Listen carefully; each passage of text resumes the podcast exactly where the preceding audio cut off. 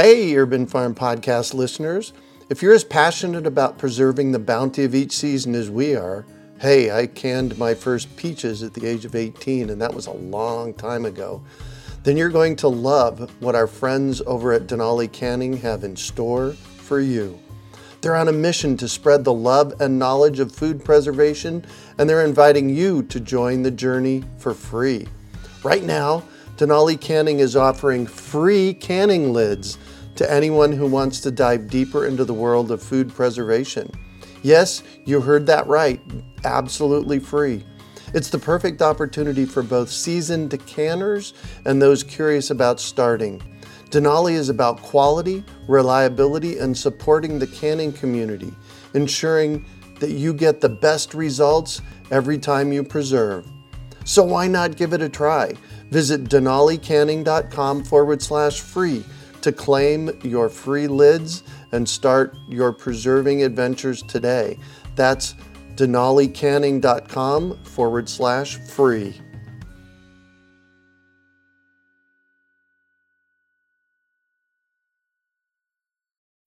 Greetings, urban farmers, gardeners, and healthy food visionaries. Farmer Greg here, and welcome to the 514th episode of the Urban Farm Podcast, where every day we work together to educate and inspire you to become part of your food revolution.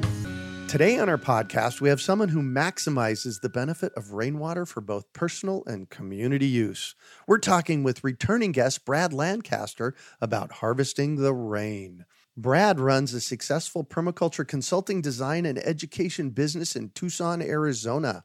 He is focused on integrated and sustainable approaches to landscape design, planning, and living. Growing up in a dryland environment, water harvesting has long been one of his specialties and is a true passion. He is the author of Permaculture Bibles for Water Harvesting, Rainwater Harvesting for Drylands and Beyond, volumes one and two. And he has just released new full color revised and expanded editions of both. Hey, Brad, we've been enjoying visiting with you in podcast episodes 110 and 393, talking about rainwater harvesting and wild food forestry. Welcome back to the show today. Are you ready to rock? Yeah, absolutely. Excellent.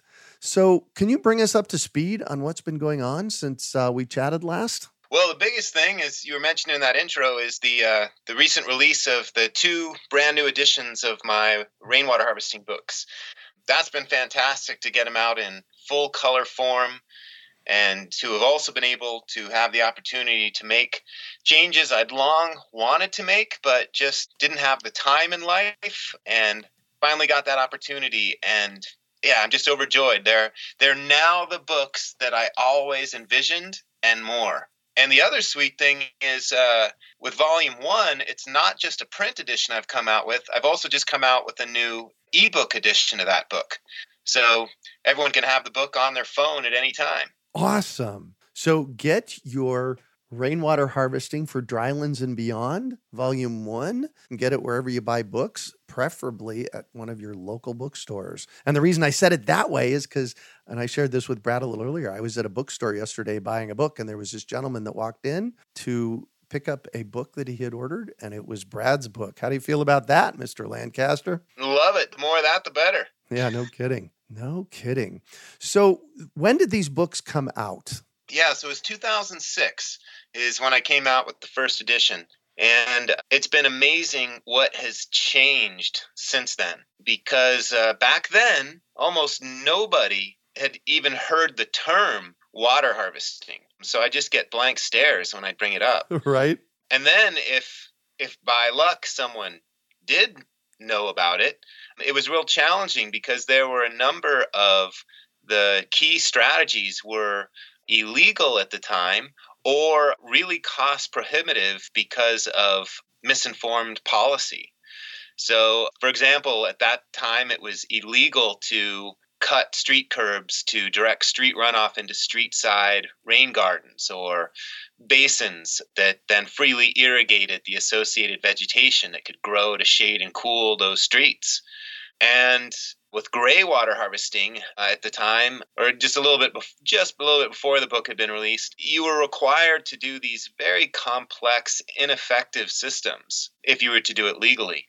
But right around the time the book came out, the the laws changed, and you could then legally harvest your gray water with no tank, very inexpensive, very effective, safe systems. Basically, just directing your drain water to those same rain gardens, mulched and vegetated basins. So you can turn that so called wastewater into a resource water. So uh, since the book came out, these practices that had been shunned, now they're very common. I mean, you can go to any neighborhood in Tucson and see examples of this. Most people are aware of it. They may not be practicing it, but they're aware of what it is. And what has was illegal is now legal. It's incentivized especially in Tucson, you can get up to a $2,000 rebate to do these things. It's been mandated. So, in new road construction, it's mandated that you harvest the runoff off of those roads in adjoining landscapes. And in new home construction, it's now mandated that you create a gray water harvesting stub out within the home, which is a section of pipe in the wall and floor just waiting for you. You don't have to hook up to it, but if you want to, you just open a hatch and connect the drain pipe to that pipe sitting and waiting, and you can direct the water out to your landscape without jackhammering your floor or walls. So it's it's been a 180 degree shift. Nice. Since these books came out and going from, you know, maybe a a dozen practitioners to now there being tens of thousands of practitioners. So mm. that's been phenomenal. And there's whole companies have now um, formed around the harvest of water, the passive harvest of sun and shade, as I advocate in volume one. And a number of companies have transformed their offerings. For example, Mark Ragle, he used to run patio pools down here in Tucson. Now he runs uh, Water Harvesting International. So uh, he took his knowledge of how to build pools and transformed it in how to create water harvesting systems and tanks. And he does incredible jobs modifying existing pools, which are water consumers, into water conservers, into cisterns, water harvesting tanks. So yeah, it's just been it's just been phenomenal to see what's happened. And and I think a big part of it is that the books gave people this knowledge. It was readily at hand. People could see the potential because I've made a real concerted effort to enable people to see in a new way. So I compare the conventional way of doing things with an illustration on the left to the water harvesting vision and potential on the right. And people can see with just very simple tweaks how you can have tremendous positive effect. For example, instead of planting on draining mound like hills or landscapes, plant within or beside basin like shapes because everything moves with gravity unless right. money's behind it. So these basin shapes collect rainwater, stormwater, all waters, gray water, air conditioning, condensate, and they also help collect organic matter and fertility. Whereas these hill shapes, they drain all the resources away. So it's it's really the idea is to create these passive nets that just keep harnessing more and more potential and fertility. Nice. So 13 years. The first one came yeah. out 13 years ago. Yeah. What what has been the effect that you've seen? Because you've you've printed tens of thousands of copies of this, I know. What kind of effect, what kind of impact have they had? Yeah, well, that's the wild thing is uh, I've sold over 50,000 copies of the previous editions of the books. So the the effect uh, has been in big part changing the law. So it was due to the strategies and also the, the strategies within the books and also the demonstration site. I'll call it a pre legal public demonstration site, pilot project site, practicing a lot of these strategies. They showed the policymakers, the lawmakers, the inspect, the uh, development services inspectors, and so on, and the contractors what's possible and how to do it. And creating these demonstration sites and the writing of these books, I really pushed to continually uh, evolve the practices and take in maximum consideration so it, it works for all, not just water harvesters. So, for example, when I was working with the city of Tucson to legalize the harvest of street runoff in street side basins, I was bringing up all kinds of concerns they'd never even thought of. right. Wow. So I was like, look, you know, we got to size these appropriately so we don't block the access of people getting out of cars that want to step up onto the public walkway or sidewalk. So let's ensure we never have a rain garden longer than an average car length. That way, people can park the car so the car doors open to the pathway between these rain garden basins and give full access to the sidewalk or the earthen walkway on the other side. I think because I had been looking at so many of those details, that also opened the door and dropped some of the fear threshold amongst city officials when we were having those meetings. But I also have to give a lot of credit to the city because uh, it was really group mind where we were looking at a lot of different issues, challenges, and potential.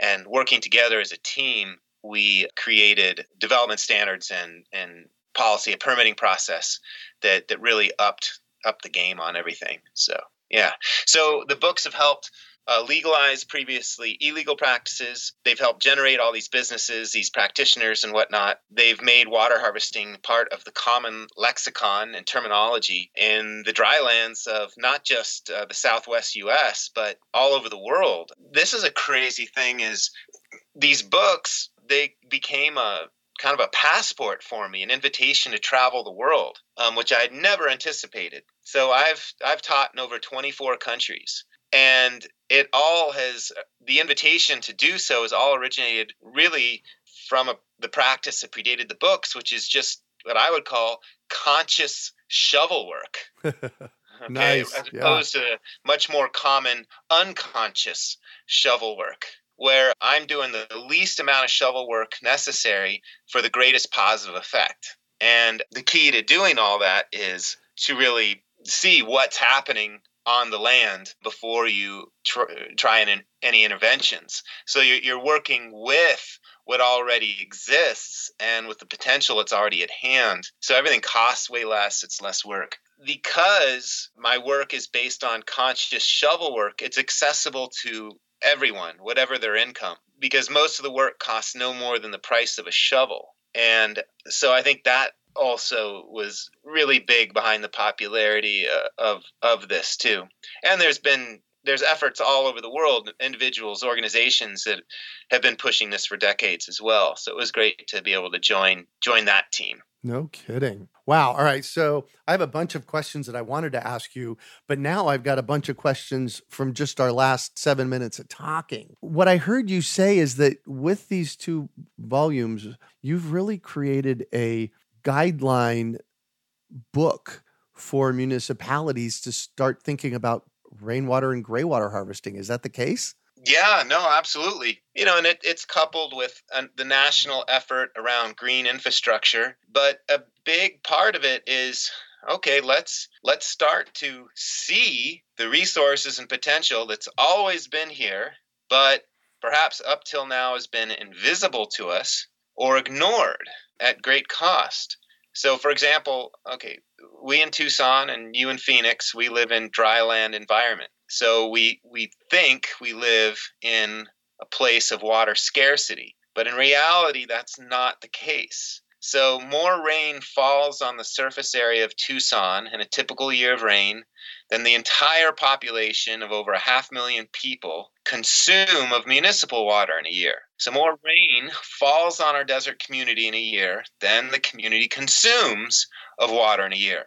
So that right there, that that's a big slap in the face aha moment of wow well if there's so much water how come it doesn't feel like it?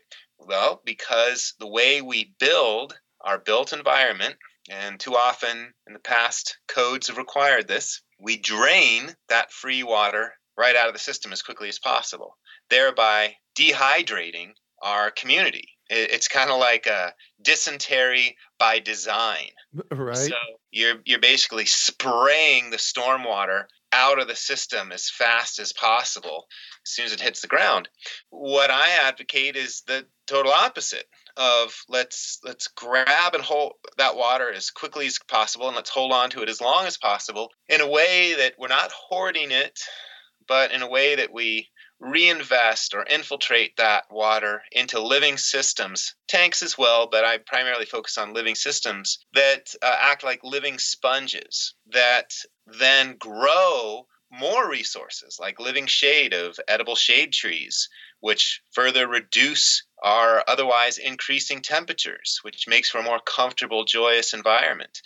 Uh, it helps us gain greater food security. It reduces downstream flooding because we no longer have water leaving the site very quickly. Instead, it takes a long time for water to leave the site. We can recharge groundwater tables. We can help bring back once dead rivers and springs. So it's it's a great way of giving back more than we take, and that's ultimately my challenge with my books and my work is how can we as individuals, how can we as communities give back more than we take? So, how can Tucson and Phoenix flip things? So, instead of extracting, taking water from the Colorado River and contributing to its downstream death, how can we instead give more water back to the Colorado River in a way that its flow becomes healthier and more consistent than ever before in a way that dramatically improves the lives of all those downstream as well as us right here and as well as those upstream as we help uh, motivate and inspire them with better ways. So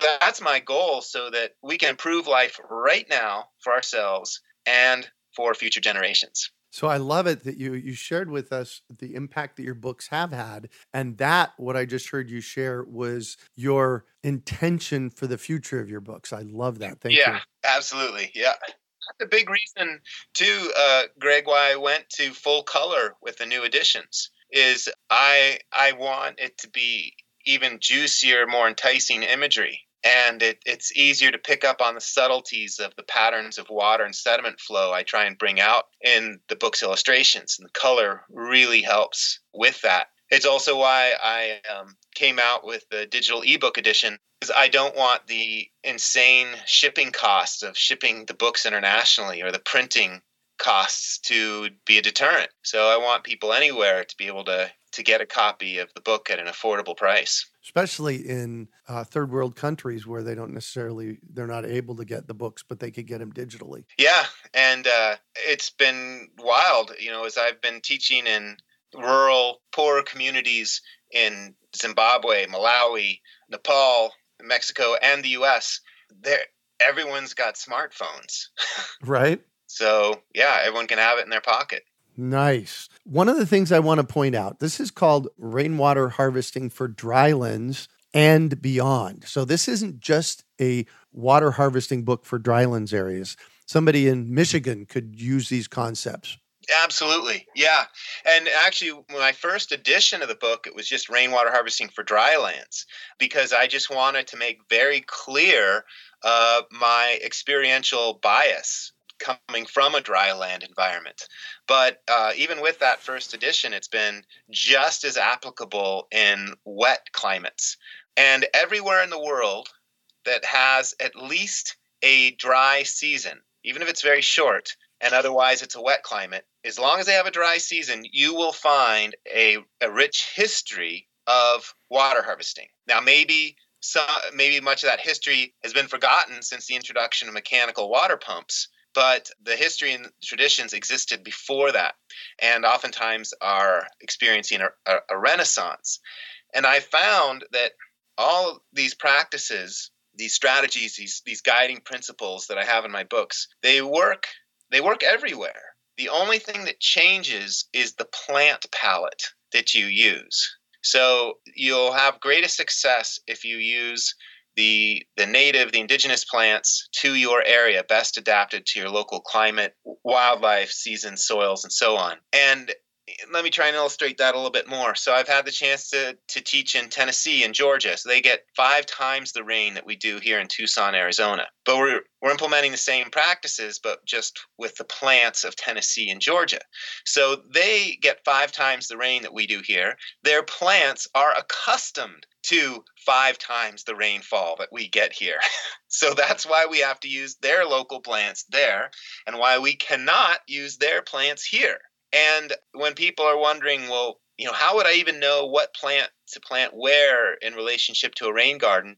My answer to that is go take a hike to the local part of your intact ecosystem and see what plants naturally grow, grow in the low spots where more water and sediment accumulate. Those are the species that are going to do great in the bottom of your built uh, rain gardens. What are the species that grow in the higher, drier areas? Well, those are the ones that are going to do better on the top zone. See, I, I like to break my rain gardens into three zones. So if you imagine a basin that's got a level bottom basin, that's the bottom zone. And it's on the banks, it's got a, a planting terrace halfway between the bottom and the top.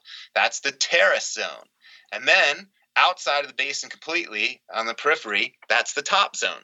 So I just keep it just to three. It's real easy. And I've been working with local uh, nurseries to list on their plant identification signs which ideal rain garden planting zone is best for each plant. Oh, nice. And uh, and this has been huge because most folks don't have a very deep knowledge of plants. They just say, "Hey, you know, I want a beautiful red flowering plant." They can now go to these nurseries and they can say, "Hey, I want a beautiful red flowered plant, but I want one that does great in the bottom zone of my rain garden back home." Or I want one that's great for the terrace zone or the top. And they say, oh, perfect. Here's the bottom zone plants, here's the terrace zone, and here's the top zone. So it makes it easier for everyone to do the right thing. It enables the nursery to provide a higher value product and enables the citizenry to have a much greater level of success and thus more people enticed because they see these beautiful rain gardens in more of their community. Oh, that is so cool. Thanks for thinking all the way through that. That took some thought. How did you get to that? uh, well, that came from frustration of seeing people putting the wrong plant in the wrong place. All right. and and myself being guilty of that when I started this work, you know, because uh, most of uh, the landscape industry is focused around plants from somewhere else being irrigated with water pumped in from somewhere else. Yep. Whereas what I'm advocating is how can we do the most starting with the plants that are uniquely of here and ideally evolved to thrive here. And then let's use free on site waters rather than expensive imported waters, thereby eliminating the need for any irrigation pipe and leaks and pumps and utility bills right off the get go. And that used to be the way. Right. exactly the early 1900s when we got the mechanical pumps, you know, moving moving water. So, yeah, it's kind of going back to old ways but with some new innovations. So much of our movement is going that way, going back to old innovations, which is so incredibly cool. And one of the wonderful aspects of your book is that you give a lot of open ended guidelines uh, in the form of principles like, and I love this principle because it's, for me, it's the first principle of permaculture, and that's start with long and thoughtful observation rather than just giving static recipes for strategies. And in my development, so I've been doing rainwater and graywater harvesting here at the urban farm for over 20 years. I what I've discovered here in Phoenix is that there isn't a subscribed way to exactly do anything. Each site is different. Can you say more about that? Yeah, yeah, I get I get really frustrated when let's say folks uh, get enamored with a specific strategy or particular image or de- from a book or a development standard from a code book or whatnot and think well this has to be the way in a, in a rigid fashion whereas no no I, I think we need to continually make room for innovation and make room to partner with the potential at a site rather than maybe fight it by not maybe unconsciously by ignoring it. And so that's a big goal of my principles is they're they're open-ended guidelines that are just trying to point you in the right direction or get you to consider hey did i think of this? Did i did i look for that? Mm-hmm. maybe i should do that before i really jump in. So yeah the, the first one start with a long and thoughtful observation. It's just get out onto your site and uh, ideally during a rainstorm and see where's the water going and where is it leaving. And then just try and make the least amount of change to keep that water around to greatest effect without any negative flooding.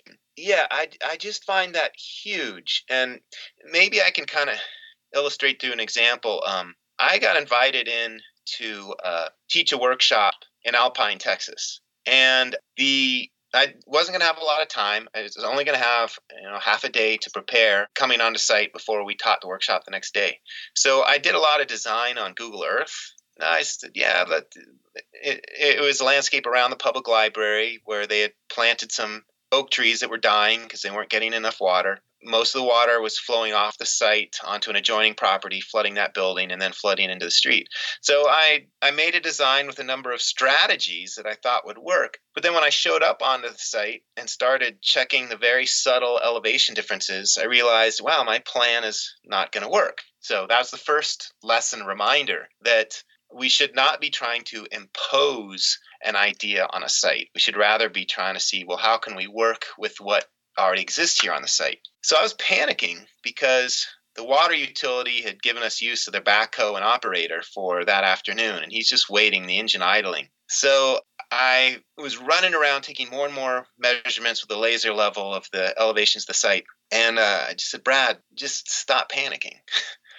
just kind of be calm and be present with what's going on the site and it'll it'll make itself apparent the, the true plan and then all of a sudden i realized wow there is a huge natural basin already at this site where most of these dying trees are planted but all, almost i'd say 90% of the site's water runoff from the roof and the parking lot is bypassing this natural basin. There's a very subtle ridge line between where the water is flowing in this natural basin. So I threw out my plan and just told the backhoe operator, all right, you just got to carve out a very subtle diversion berm, kind of a sausage shaped berm that would direct the water over this subtle ridge line and into this deep, deep, this, uh, this very wide uh, natural basin.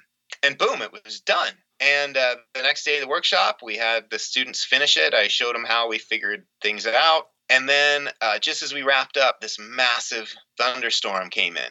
Oh, nice. And, and we got to see it all, and everything worked perfectly. And uh, the basin totally filled up, and it was a major storm. It took most of the storm to fill up. And then it had the natural spillway that was very spread out, very calm, no erosion. And uh, I'll, I'll, I'll send you a link. I've got a video of this on my website. The core lesson there is when I was able to let the site show me what was possible rather than just imposing my preconceived plan, it was so much better. So, all the principles in the book strive to let you do that and enable you to do that.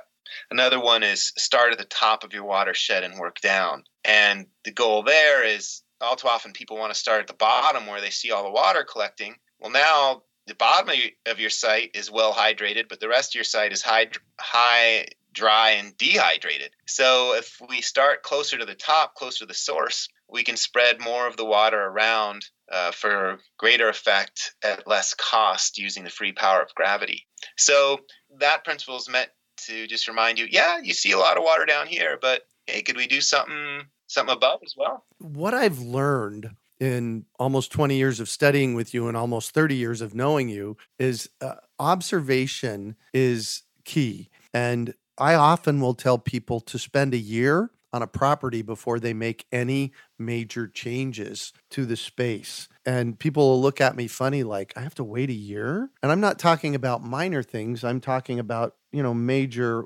earthworks and that kind of stuff and i found that that that key is important but the other thing that i've discovered about myself is the more i've done it the more i see just like with the example you just gave you're able to stand i'm able to stand back i don't know about you but i'm able to stand back and look at a piece of property and see where water runs just because i've been looking at it for so long have you found that that's the case for you that hey you've been doing this for 30 years now you can kind of project what might be happening there in a rainstorm yeah, definitely. My my pattern awareness of water and sediment flow just gets better with practice. Though I'd say another big thing in my observation that's been really helpful to me, especially when I'm starting to jump to potential design aspects, is by asking the question, what's the desired effect? Not not what do I what's the mm. thing that I want? What's the desired effect? And that was the big thing at that Alpine library is the desired effect I wanted is I wanted to transform this channelized erosive flow of water that was flooding an adjoining property in the street. And I wanted to instead convert that flow into a more spread out flow through much more of the library's landscape that would hydrate it and stop the flooding of the neighbor. So there are lots of different ways of going about that. So that way I was able to start more open ended. I, kn- I know what I want the, the end effect to be, but how I achieve that could be, there's so many different possibilities. So I open myself to those possibilities rather than closing myself to a preconceived idea. Cool. So I've got one of your books in my hand, one of the brand new ones. Uh, this is volume one. Tell me why somebody should buy this book. Yeah, well, I think it's going to enable you to see differently than you likely see now. And it's also going to give you a way to communicate to potential contractors you might work with if you're getting things permitted with the city and whatnot, so you can articulate what you're striving for. That is huge. It'll, I found a lot of people have been able to see right through shady fly by night contractors who really didn't know what they were doing after they had educated themselves with the book. The other great thing is it's going to enable you to figure out how much water do you have on site not just rainwater, but stormwater, air conditioning condensate, gray water, and so on. And what are your water needs? And how can you make the most of what water you have so that you can create a thriving landscape that does not need any imported virgin drinking waters. So what I mean by that is, um, you know, most of us irrigate with our uh, with municipal water, the water from the city line, mm-hmm. and that's that's drinking water. You know, huge amounts of resources have gone into purifying it and delivering it to your home at drinking water quality, and then you just put it right in the dirt. Well, that that's crazy. So how could we instead take a, so-called wastewater like gray water, which you've already paid for, that's going down your drain, instead of sending it to a distant sewer treatment plant, why not just treat it on site for free with gravity and living systems in your soil in a way that then grows shade trees that cool your house for free, dramatically reducing your summer cooling bill, also produce some food, okay, and so on. So, yeah, it's going to enable you to see how you get a lot more out of seemingly less. And uh, a big thing I've added in the new edition of Volume 1 is how you can estimate the water demand or the water needs of your landscape plants wherever you are in the US. So you can balance your water need with your free on site water income. What I mean by that, your free on-site water income, that's the free rain falling on your site, you know, delivered to you free of charge. The storm water maybe currently flowing by in the in the street in front of your place or down the alley. You can now redivert that to your plantings. The gray water from your drains or the condensate, you know, air conditioners, atmospheric moisture condenses on the cold coil of the air conditioning unit and we can access that. That's distilled water. So if you have an air conditioner, well, you should at least have a an associated plant or plantings that are irrigated for free from the condensate of that air conditioner, like your condensate spring, and use those those plants to shade and cool that air conditioner, which will further reduce the energy consumption of that air conditioner by 10 to 20 percent. Wow, how cool is that? One of the things I noticed about your books is they're significantly integrated. Can you tell us what that means and maybe have some examples?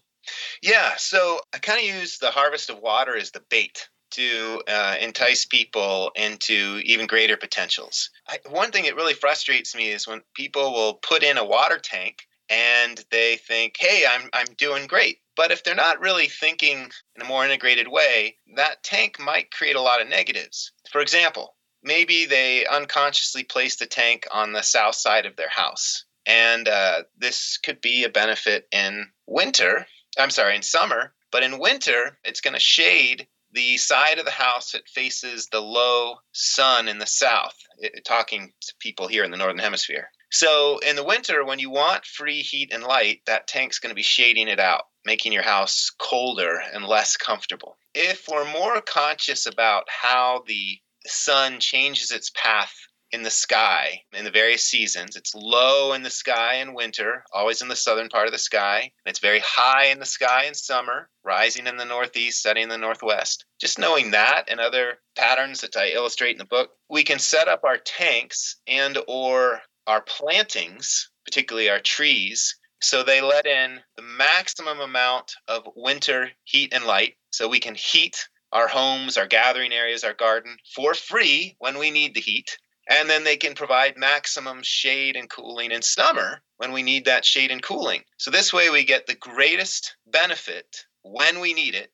at the expense of no harm in any other season. And to take that further, you know, how might you place an above ground rainwater tank to also double as a privacy screen where you might need one or a section of property fence? So you can you know that then eliminates the need for that fencing or screen made another way. How can we set up the tank in a way that we don't need a pump? We can just use gravity to get the water in and gravity to get the water out to where we need it. So that's what i mean by integrate you know more integrated thinking. It's if we're more conscious from the get-go of the possibilities the potential so we're looking that looking for that at the get-go we're much more likely to create a much more effective dynamic design and much less likely to make some unconscious mistakes. And I, I've just found that to be huge. One of the things I love about the way you think in your books is you've done all the heavy lifting so that all we have to do is consume the content and then think through the process.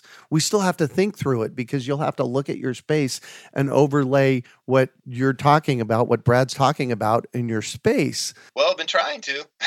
I don't think I've done it all, but I've done a lot of it. There's, there's always more that we haven't considered.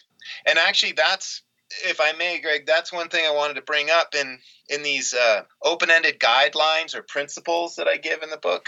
I just wanted to point out that while I find they're very effective at enabling people to do more with less, there's a there's a risk, and sometimes people misuse them. And I'd say that's when people use it like a checklist. You know, it's a, they use it in a mechanical, non-thinking way. So, for example, I have uh, that principle I mentioned earlier of start at the top and of your watershed and work down. So, someone might say, okay, I'll follow that principle, and I'm going to put my rainwater tank on the high part of my yard. So I can use gravity to direct water from my roof into it for free, and then I can direct water from the tank to all points below. So they think, okay, I started at the top, I'm done. Okay, that's where I'd say they've made a mistake, is they think they're done. So the principles, they're meant to for us to use them, you know, as questions that we just keep asking ourselves, did I do this to the greatest extent possible? Did I really start at the top everywhere I could, or did I miss something? An example being maybe people place the tank in a good way, as I just spoke to, but their overflow pipe from the tank just drops right down to the ground at the base of the tank. Oftentimes, if people have a slope on their site, they've they've missed a huge opportunity because the overflow of that tank it's at the top of the tank.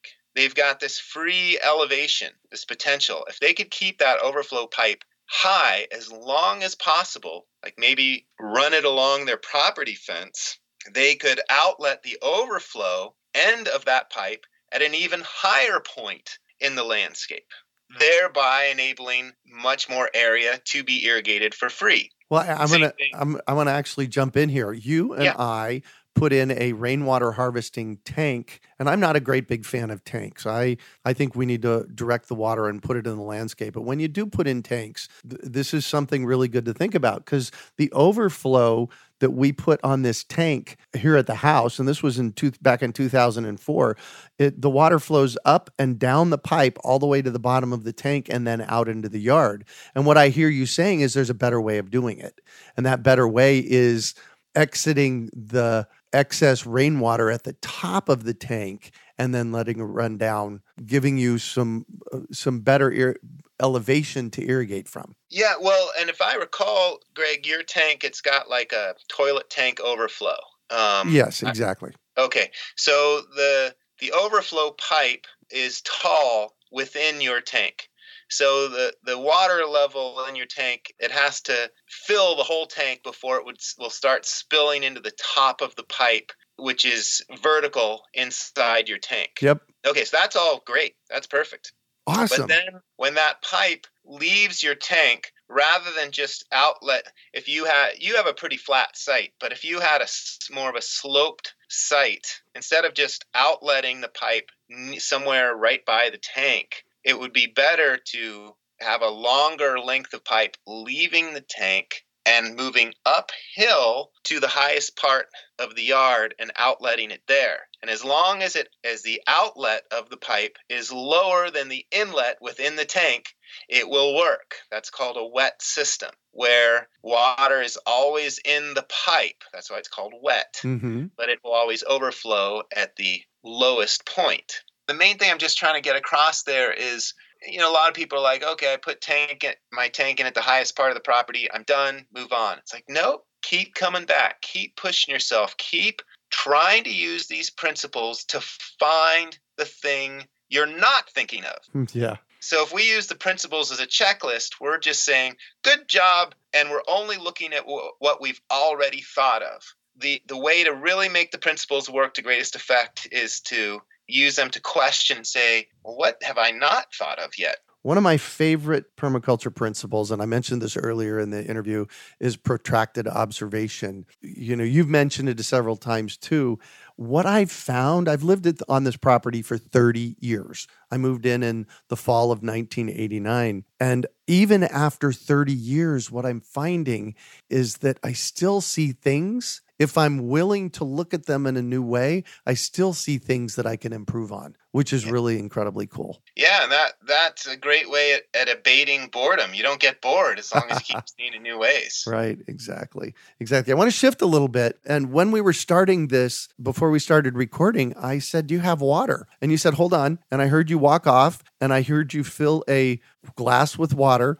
And when you walked back, I could hear you say in the background, and that is rainwater I'm drinking. Tell me about that. Yeah, all my domestic water is rainwater from my roof. So all the water I drink, I cook with, I wash with, I bathe with, it's all rainwater from just a 400 square foot roof because I live in a small a small structure. Wow. One car garage turned cottage, like what that I like to call a garage, uh-huh. right? Shed size condo or shondo. But yeah, it's uh it, it's phenomenal. And a big thing I strive for in my design is how do we connect ourselves to the natural world more rather than disconnect ourselves from the natural world. So, a big thing I love about having rainwater as my water source is I know exactly where that water came from. And I am motivated to keep my roof clean because that's the surface from which I collect my water. And uh, I am motivated when selecting parts for my water harvesting system to ensure I have no toxic parts. There's no lead in my plumbing. Right. And so on. And, uh, you know, I just want to share a story. I had the opportunity to teach in the West Bank. I met this Palestinian farmer who I was teaching with, and uh, he had come from a from another village. I noticed at every meal he pulled a bottle out of his bag, and it was filled with olive oil pressed from the fruit of his trees back home at his farm. And I said, "What are you What are you doing?" And he said, "Oh, I, I travel with this olive oil everywhere I go to remind me of my home and all that I love, and to remind me of my responsibility to do all I can to keep all that I love safe and healthy." I was just blown away by that. So now I've taken on his practice so I travel everywhere I go with a bottle of my rainwater, which connects me back to to my passion, you know, my home, the world I love, uh, you know, the family I love, and that water is sweet. Wow. Because rainwater has never touched the soil, um, and thus it's never picked up the minerals and the salts of the soil. So it's sweet in comparison to the water we're more we know, you know, from the municipal systems and whatnot. Right. And every time, you know, we see the desert flush with green after a rainstorm, that's for three reasons. Water's the obvious one. The next one is it's flushing salts out of the root zone, salts which are toxic to plants and the soil life. And rainwater is basically distilled water, so it flushes those salts away. And then the third is there's these micronutrients. So, for example, when we get lightning storms, it converts atmospheric nitrogen, which is in a form that plants cannot use. You know, 70% of our atmosphere is nitrogen, but it's not in a form plants can use. But when we have a lightning storm, chemical reaction happens, and that atmospheric nitrogen is converted to a form that plants can use, and the raindrops bring the water right down to the plant's roots with that nitrogen that they can use. Nice. You know, I recently so, I recently heard that and it was like, really? Yeah. Wow. So it's it's sweet for us. It's sweet for the plants. Nice. Nice. And uh, I want to actually shift on you now and I'm going to I want to throw this out to everybody listening out there. It's really important first of all that we get the word out about rainwater and graywater harvesting. Secondly, Brad is can I say you're the publisher of this book? Yes. Yeah, Brad's the publisher of this book, and he's taken it on himself to make sure that this data is available. And, you know, I really want to shout out to you, all my listeners out there, to support him and get this book. So I want to talk about a couple of things that everybody can do out there, or some people can do out there to help support Brad and getting the word out about this book and support him by buying the book. And one of them is Are any schools using the books as textbooks? And what kind of results are you seeing? Yeah, so it's been great in that uh, there's a local high school here uses it in their science and gardening class.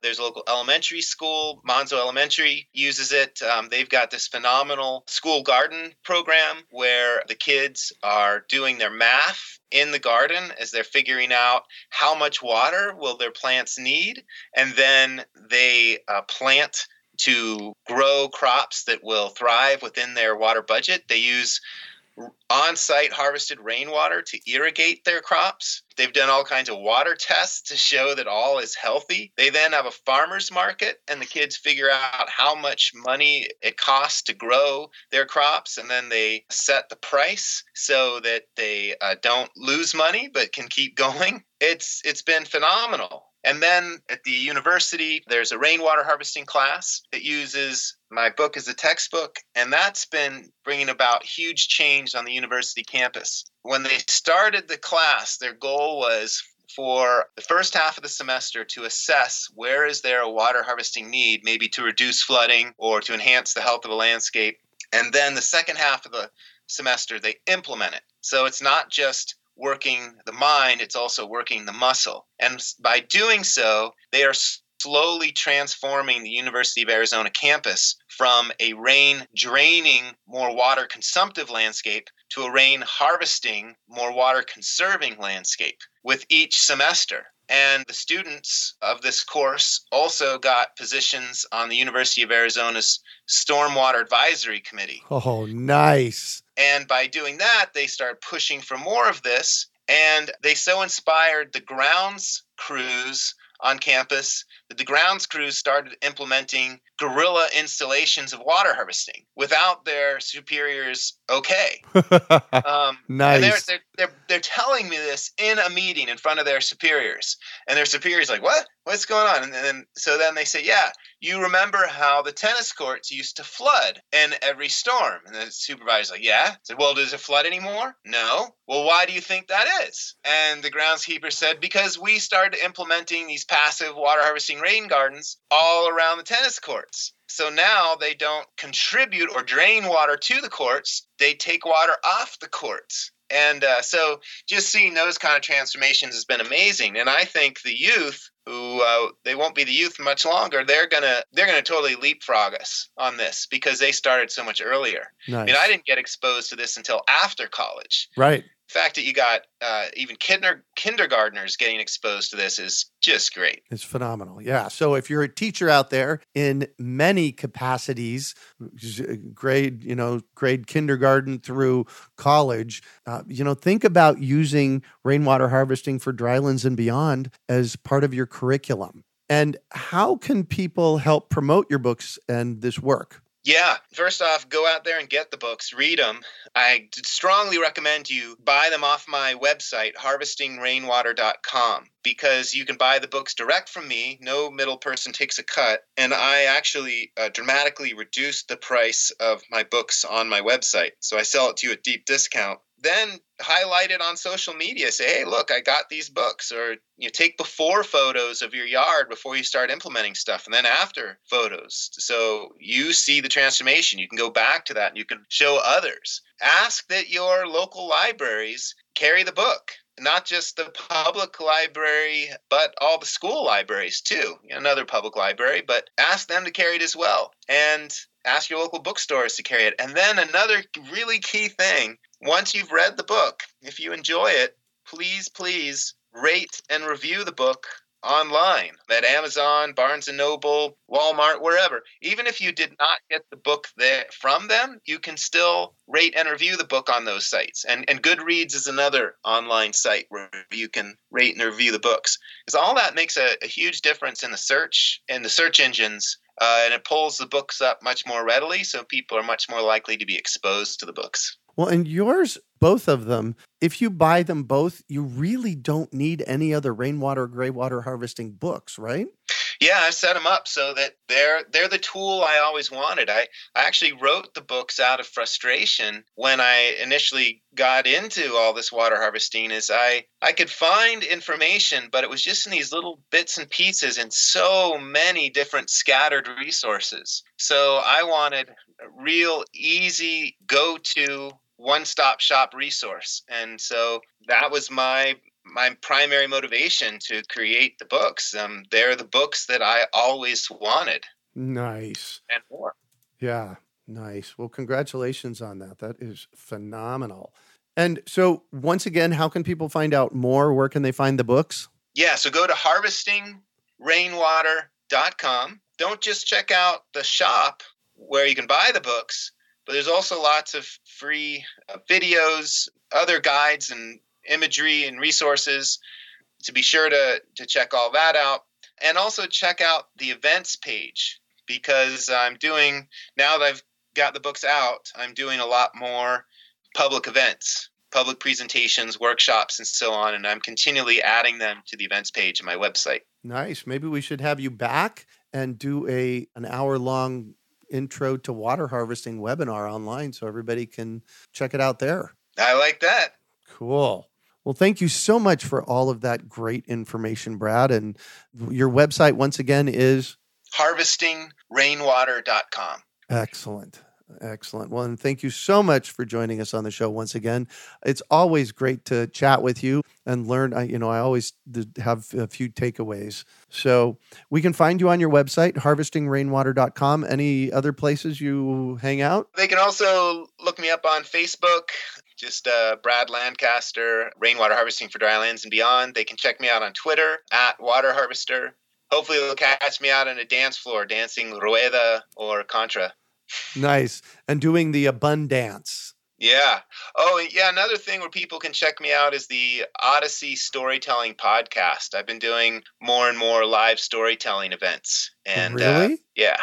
All right. So you got my in- interest now. Tell me about what that's about and who does it. so maybe you're, you're more familiar with uh, the national podcast, uh, The Moth, where they um, host live storytelling events where people will tell a 10 minute story with no notes. It has to be a true story, is true to the teller of the tale. Um, it has to be their tale, not someone else's tale. So, uh, yeah, I've been doing this. I just, I really enjoy it. You know, coming from a household where my dad was a phenomenal storyteller around the dinner table, this is just taking it to a, a larger family dinner, if you will. It's fantastic because you can try different things out and you get immediate feedback by the live audience. So and and they charge you up as you're you're in front of all these people. Is this yeah. a live in person thing or over the phone? Yeah yeah. Yeah oh, so all the podcasts are recorded at live events. Wow. And what's yeah. the name of the podcast? Odyssey storytelling podcast. Wow are they based in tucson Yes, yes. So I'd have to come if I wanted to do it. I'd have to come down to Tucson. Yeah, and you can also do the Moth. The Moth regularly hosts events in Phoenix. I don't know that I know what that is. The Moth, M O T H. Yeah. Tell me about it. Well, it's just like the Odyssey storytelling one. And uh, I think they, they call it the moth because uh, they started it on someone's front porch. And the light they had on to light them up at night as they told stories would attract them, all these moths. So, thus the name. And now they host events in cities across the country. And they, they likewise record the stories and then broadcast them via their podcast. Oh my gosh. Ah, so I got to go look this up because this sounds fascinating. Well, once again, thank you so much for joining us on the show, Brad. We greatly appreciate it. Your uh, website, one more time harvestingrainwater.com please go to that website, harvestingrainwater.com. Get one of Brad's books, get both of Brad's books, learn about rainwater harvesting, support him in this process. I've known Brad for almost 30 years. I, in retrospect, uh, you and I were talking recently, and I realized that I was one of the teachers at your permaculture design course, what, back in 1992? 1993. 1993. Wow. So we've known each other almost 30 years. And the work that Brad does in the world is revolutionary. So please support him. You can also find notes from today's podcast at, urb, at urbanfarm.org forward slash rain harvest. We hope you enjoyed today's episode of the Urban Farm Podcast. Remember to listen for tips, advice, and resources to help you on your journey with urban farming. You can find us on the web at urbanfarm.org or send us an email to podcast at urbanfarm.org. In the words of Vincent van Gogh, great things are done by a series of small things brought together. Be encouraged that with each lesson learned and skill developed, you are one step closer in the direction of your dreams. Hey, Urban Farm Podcast listeners. If you're as passionate about preserving the bounty of each season as we are, Hey, I canned my first peaches at the age of 18, and that was a long time ago. Then you're going to love what our friends over at Denali Canning have in store for you. They're on a mission to spread the love and knowledge of food preservation, and they're inviting you to join the journey for free. Right now, Denali Canning is offering free canning lids to anyone who wants to dive deeper into the world of food preservation. Yes, you heard that right, absolutely free. It's the perfect opportunity for both seasoned decanners and those curious about starting. Denali is about quality, reliability, and supporting the canning community, ensuring that you get the best results every time you preserve. So why not give it a try? Visit denalicanning.com forward slash free to claim your free lids and start your preserving adventures today. That's denalicanning.com forward slash free.